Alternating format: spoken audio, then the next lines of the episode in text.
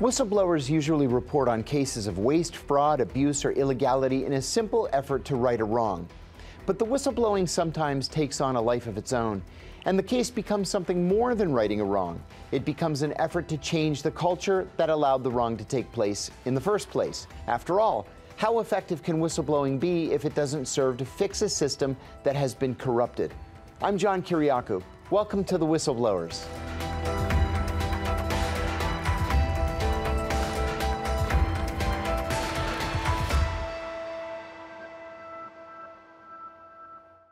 Our next guest, Jane Turner, was a trailblazer in the Federal Bureau of Investigation. She joined the FBI in 1978 and became the organization's first SWAT member. SWAT is the Special Weapons and Tactics Team. She investigated some of the most high profile crimes of the past 40 years, including the abortion clinic bombings and the Central Park Preppy murder. She was involved in the capture of Christopher Boyce, whose story was told in the film The Falcon and the Snowman and she worked on the case of Gary Allen Ridgway, the so called Green River Killer, who murdered 49 women in Washington state. In 1999, Jane Turner brought to the attention of her management team serious misconduct concerning failures to investigate and prosecute crimes against children on Native American reservations in the state of North Dakota. She also reported on the criminal theft of property from the 9 11 Ground Zero crime scene. And just to make matters worse, her superiors discriminated against her just because she was a smart and accomplished woman. In the end, Jane Turner sued the FBI and won a large monetary settlement. Beyond that, government watchdog groups used her case to demand the FBI and the broader federal government address the issues of whistleblowing and retaliation. Jane Turner, welcome to the show. We're so glad to have you. Thank you, John. I'm just delighted to be here. Oh, thank you. Jane, I'd like to begin with your own whistleblowing and then move on to some broader issues.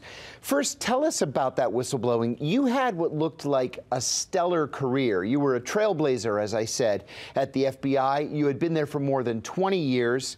You had worked on major cases, cases that most people in the general public would know. And then over the course of two years from 1999 to 2001, everything seemed to just fall on your head. Take us through that period. Uh, you're absolutely correct, uh, John. I had some incredible cases. I had an incredible career until I blew uh, the whistle on misconduct in Indian country, which is where I was working. I was a senior resident agent. That is someone who has authority over the area that they supervise. I had 14,000 square miles. Oh uh, 13 sheriffs, one who told me he didn't think women should be in law enforcement. But it was a huge responsibility. I had two FBI agents who were under me, one who was really a terrible agent, really terrible. And it turned out that he had closed a case where a young child, a five year old, had been brutally sexually assaulted and uh, he closed it as a car accident because he appeared not to want to work those cases. They are messy cases, as you know, um, working with kids. But I brought it to the attention of my SAC, special agent in charge, down in Minneapolis. I, I flew down there and let him know it. And the retaliation started uh, immediately. My goodness. Your case ended up becoming much bigger than just Jane Turner. The General Accounting Office, now called the Government Accountability Office, cited your case as an example of what should not happen in government with whistleblowers, and they urged reforms for the Department of Justice. Soon after that report was published, Congress held hearings about whistleblower retaliation across government and your case was cited as a prime example of retaliation. So, first, tell us how your whistleblowing affected the remainder of your career. And second, tell us how government policy on whistleblowers changed because of your case. Well, John, as you know, um, being a CIA whistleblower, that uh, uh, whistleblowers are uh, persecuted and prosecuted.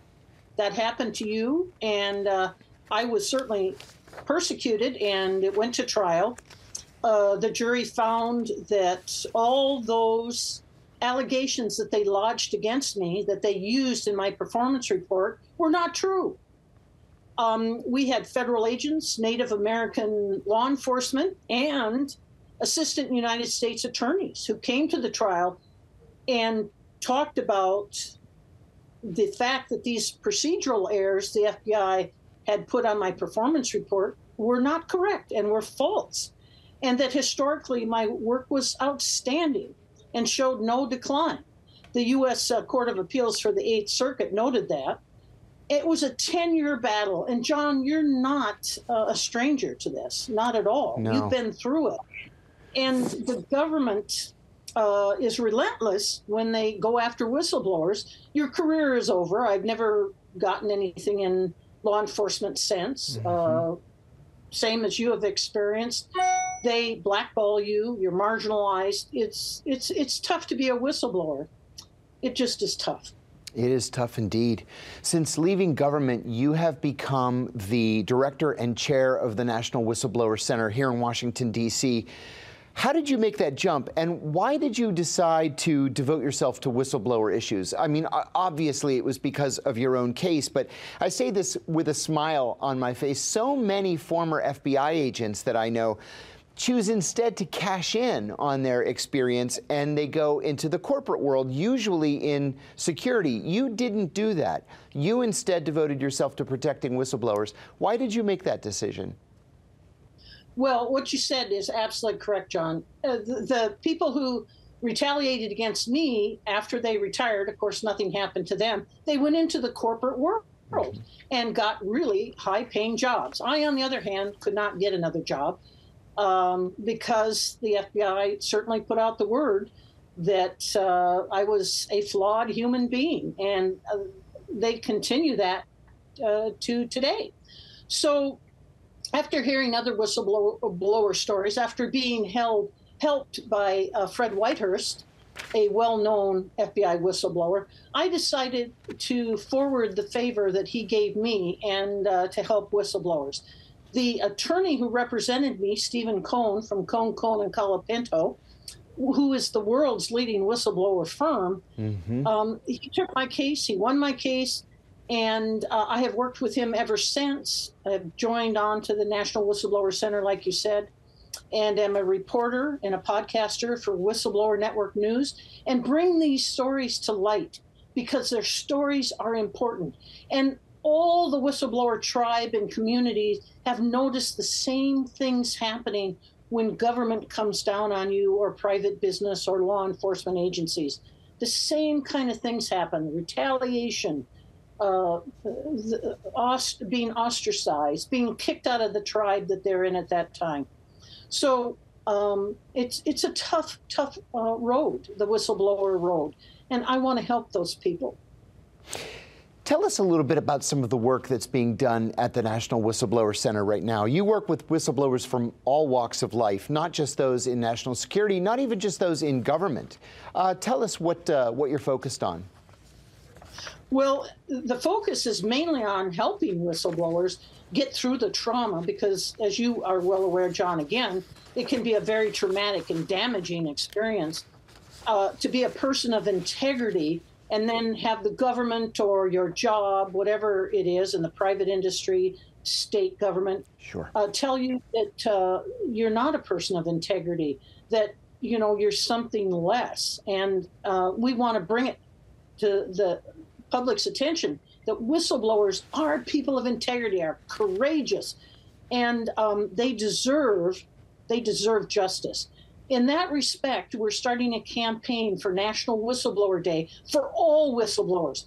It's a grassroots uh, uh, a campaign to help whistleblowers and to make uh, National Whistleblower Day permanent by executive order by President Biden. Wow. We believe we can get this done.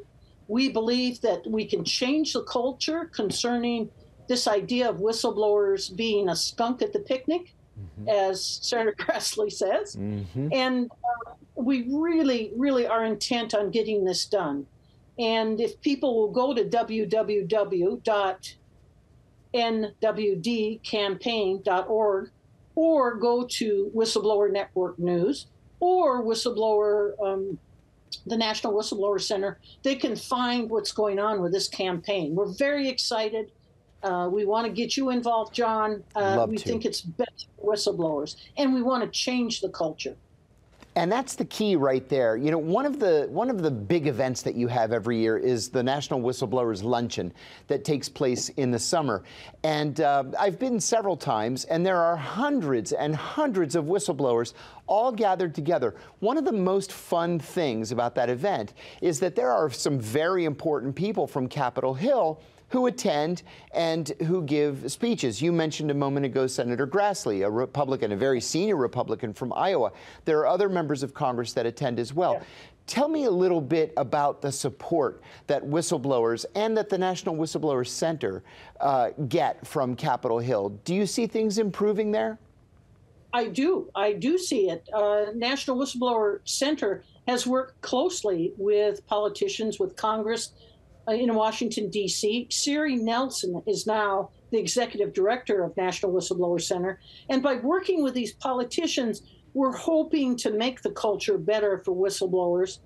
In fact, President Biden even came out after the anti money laundering bill was passed and said whistleblowers are critically important for national security and for our economic uh, development. So, if you have people saying things like that, John, why aren't we holding whistleblowers up as the people of integrity, of honesty, and courage that they are? And that includes you, John. Tell us a little bit about. Uh, about pending legislation on Capitol Hill. You know, we, we've got a National Whistleblower Protection Act. Uh, it, unfortunately, national security whistleblowers are exempt from its protections, but the FBI has made Yeah. some inroads there. Is there other legislation that you're working on or fighting for to protect whistleblowers? Well, right now we are trying to gather together uh, people in Congress in order to help us with these ventures on whistleblowers and whistleblowing. Um, we're trying to develop people like Senator Grassley who can help, whether they be Democratic or Republican, we don't care. It's a bipartisan effort. And uh, like I said, ours is a grassroots com- uh, uh, campaign, and we have whistleblowers who are running it. We have uh, Sherron Watkins. We have myself, Fred Whitehurst. We have all these really impressive people, whistleblowers, who are coming to the forefront. That's the only way we're going to get things changed. Because, as you well know, um, people are scared of whistleblowers. it's true. They are. And in many cases, they should be. We're speaking And with. they should be. We're speaking with FBI whistleblower Jane Turner. We're going to take a short break and come right back. Please stay tuned. We have a lot more coming up.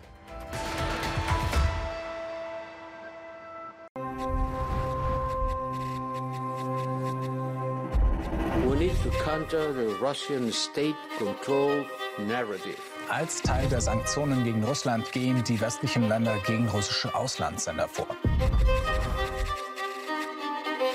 Mais écoutez, monsieur, c'est pas à vous de décider de qui est journaliste ou pas dans ce pays. On est en France, quoi. C'est pas possible. We will ban in the European Union the Kremlin's media machine. The state owned Russia Today and Sputnik. RT, Sputnik, even our video agency, Ruptly, all banned on YouTube. Et merci à vous tous pour votre fidélité et votre soutien.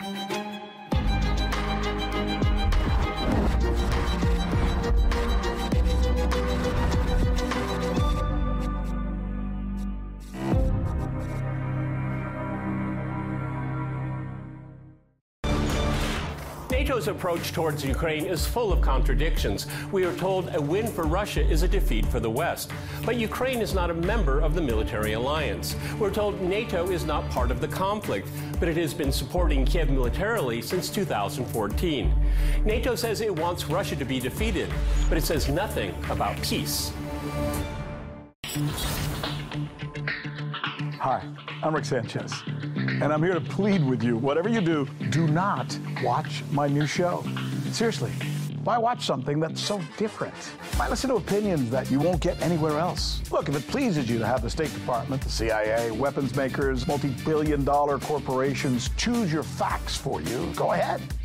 Why change? And whatever you do, don't watch my show. Stay mainstream because I'm probably going to make you uncomfortable. My show is called Direct Impact. But again, you probably don't want to watch it because it might just change the way you think.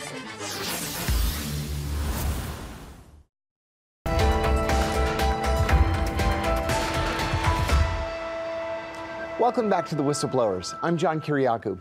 We're speaking with FBI whistleblower Jane Turner about her whistleblowing and her work at the National Whistleblower Center. Thanks for staying with us, Jane. You bet, John. A pleasure.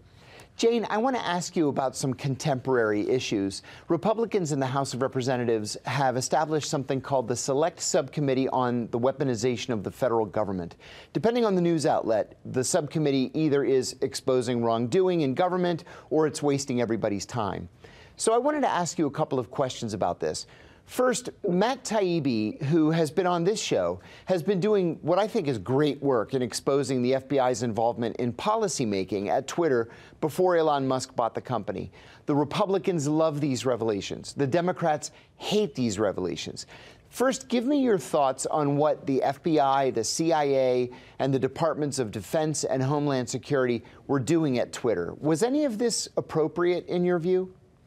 Well, John, you know, as you know, the FBI sometimes gets involved in situations that they should not be involved in. Mm-hmm. And that's why whistleblowers are so important is to bring transparency to our government. No matter if it's the FBI, the CIA, NSA, whistleblowers are critical to bring these acts of either malfeasance or corruption or misconduct to light. So I'm delighted they're looking at some of these issues. Yeah. There are former CIA officers spread all over corporate America, usually in security, but oftentimes also in policy. This is especially prevalent in tech and in defense contractors. But now, thanks to the Twitter files, we see that former CIA and former FBI uh, officers and officials were active in social media companies too. And we see that yes. they had influence over corporate policy. Is this more common than Americans realize, or is this an outlier? And is it ever appropriate? I think, John, that it's more common than the public realizes. Mm-hmm. And that's, again, I'm going to say, that's why whistleblowers are so important, is to bring these situations to light. It should not be happening.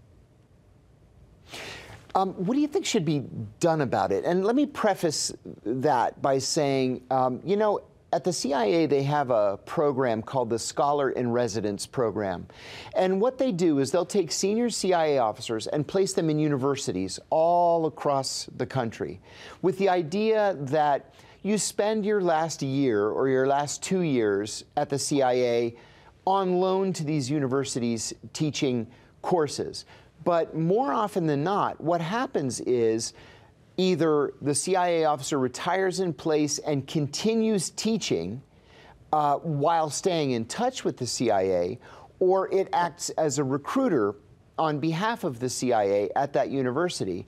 Uh, we also know that the FBI has a similar program and that FBI agents uh, either immediately after retirement or immediately before retirement go to companies or universities and essentially do the same thing. Uh, is, is that a good thing? Is it good for the public? Is it good for the university or for the company? Or is this something where we should really have a wall between these national security and federal law enforcement organizations and academia and business? Well, they certainly, these corporations and businesses certainly seek out CIA and FBI people to sit, uh, like you said, on in security divisions, and um, that's a question that the American public should really take a look at because it is quite common. I know of FBI agents that sit uh, with big corporations. They pay well, and as you know, whether it's the CIA or FBI or yep. NSA, you're always looking for that golden parachute as you, you know, get shoved out of the plane. So uh, there's a lot of them there. There's no two ways about it. There's a lot of them there. And oh, yes, yeah. they are in contact with their agency, whether it be the FBI, CIA, or NSA. Matt Taibbi uh, mentioned recently that uh, there was a retired CIA officer who was uh, working at the executive level in Twitter before Elon Musk bought the company, and that there was this ongoing joke. Uh, among other Twitter executives, that this person had never left the CIA, that he was actually still a current CIA officer, and uh, he was serving the CIA while at Twitter for God knows what uh, what reason. But you're right, Jane. This is something that we all have to be aware of. We all have to be on the lookout for. And I think as whistleblowers or whistleblower advocates, whistleblower supporters, we need to be vocal in our opposition to it. You're absolutely correct, John. You're absolutely correct. It's they're often used as a direct uh, conduit to the government, and we have to question if that's a healthy relationship or not. Indeed. Jane, we've seen several current and former FBI agents testify on Capitol Hill as to what they describe as inappropriate actions taken by the FBI in the immediate aftermath of the January 6th, 2021 riot. Republicans have lauded these men for their courage. Um, indeed, we had one of them here on the show. But Democrats say that they are not whistleblowers. What is your view on this? It seems to me that at its most basic level, Whistleblowing is very simply bringing to light evidence of wrongdoing. And isn't that what they did, regardless of their personal politics? You're absolutely correct, John. You're spot on there. And uh, we can't really sit in judgment of whether a person can be a whistleblower or not a whistleblower. Uh, if they bring something to light, uh, yes, they are a whistleblower. And we had uh, Steve Friend, uh, who you know, and yes. I know. I had him on a podcast, and it was brought up just today the fact that uh, Steve Friend had been kind of maligned. Yes. In his role. And of course, Empower Oversight, which is Whistleblowers and Research Group, and a friend of ours is also responsible for that, came out and said that there were false claims uh, that the DOJ slash uh, OIG had rejected his allegations. And that was not true. Yes. And that was not true. So you really have to be careful when you hear claims against whistleblowers that they're either not a whistleblower or their claims are not correct or have been rejected. Because as Empower Oversight just noted, uh, they lied. I want to ask you about that. You're right. We had Stephen Friend on this show, and I've spoken to him a number of times. Uh, what was reported about Stephen Friend in the uh, in the national media following his testimony before this subcommittee was just simply not true. It said that he right. he had no uh, no personal firsthand experience in what it was he was testifying about. That's not true. It said that he was something of a malcontent at the uh, at the FBI. That was not true. He was a proud FBI agent. He had intended to make a lifelong career out of the FBI. Yeah. Uh, and they never, the, the media never addressed his allegations that he was taken off of a squad that had been set up to investigate sex crimes against children in order to participate in raids on the homes of people who had demonstrated peaceably on January 6, 2021. The media never touched on any of the allegations that he made. They chose instead just to attack him. That is correct. Eh, but that should come as no surprise to either you or I, because in our careers, the same thing happened. You know, there were claims made against you. You were persecuted, and like I said, prosecuted, and there was no good reason for that. It's just this idea of squashing a whistleblower, yes. and that's all it's about. Um, Mr. Friend, Steve Friend, is a whistleblower, and he should be considered that until proven otherwise. That is uh, how we operate. I think that is exactly right. And those of us for whom whistleblowing is so important, those of us who seek to, uh, to support whistleblowers and to encourage the work that they do, uh, ought, to, ought to take this as a lesson. You know, in, in some ways, Stephen Friend got off easy in that he wasn't prosecuted, he was defamed but he wasn't prosecuted. We look at people like uh, Daniel Hale, for example, the drone whistleblower. Uh, or Right. or Jeffrey Sterling, the CIA whistleblower, Reality Winner, the, the NSA Right. whistleblower that had their lives utterly ruined uh, and, and did serious time in prison.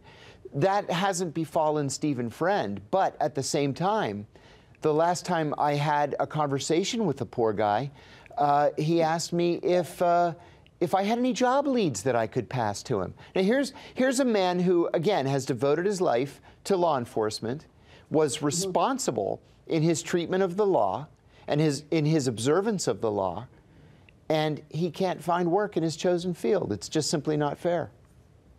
Yeah, and he probably never will, John. That's the sad news. I Uh, that's you're the sad news. Uh, you know it personally. You were persecuted and prosecuted. Yeah. You know it personally. I know it. And that's just something a whistleblower has to live with. That is what causes the trauma in a whistleblower's life. It, it, it, and that's why we are doing this campaign in order to elevate them in our culture. They're people of integrity, honesty, courage, and you know they deserve to be treated that way as people of integrity. You are absolutely right. We'll leave it there. I'd like to thank our guest, Jane Turner, for joining us, and thanks to our viewers. Remember, not everything in life is a shade of gray. Some things are black and white. They are right or wrong. When confronted with waste, fraud, abuse, illegality, or threats to the public health or public safety, do the right thing. Blow that whistle. Until next time.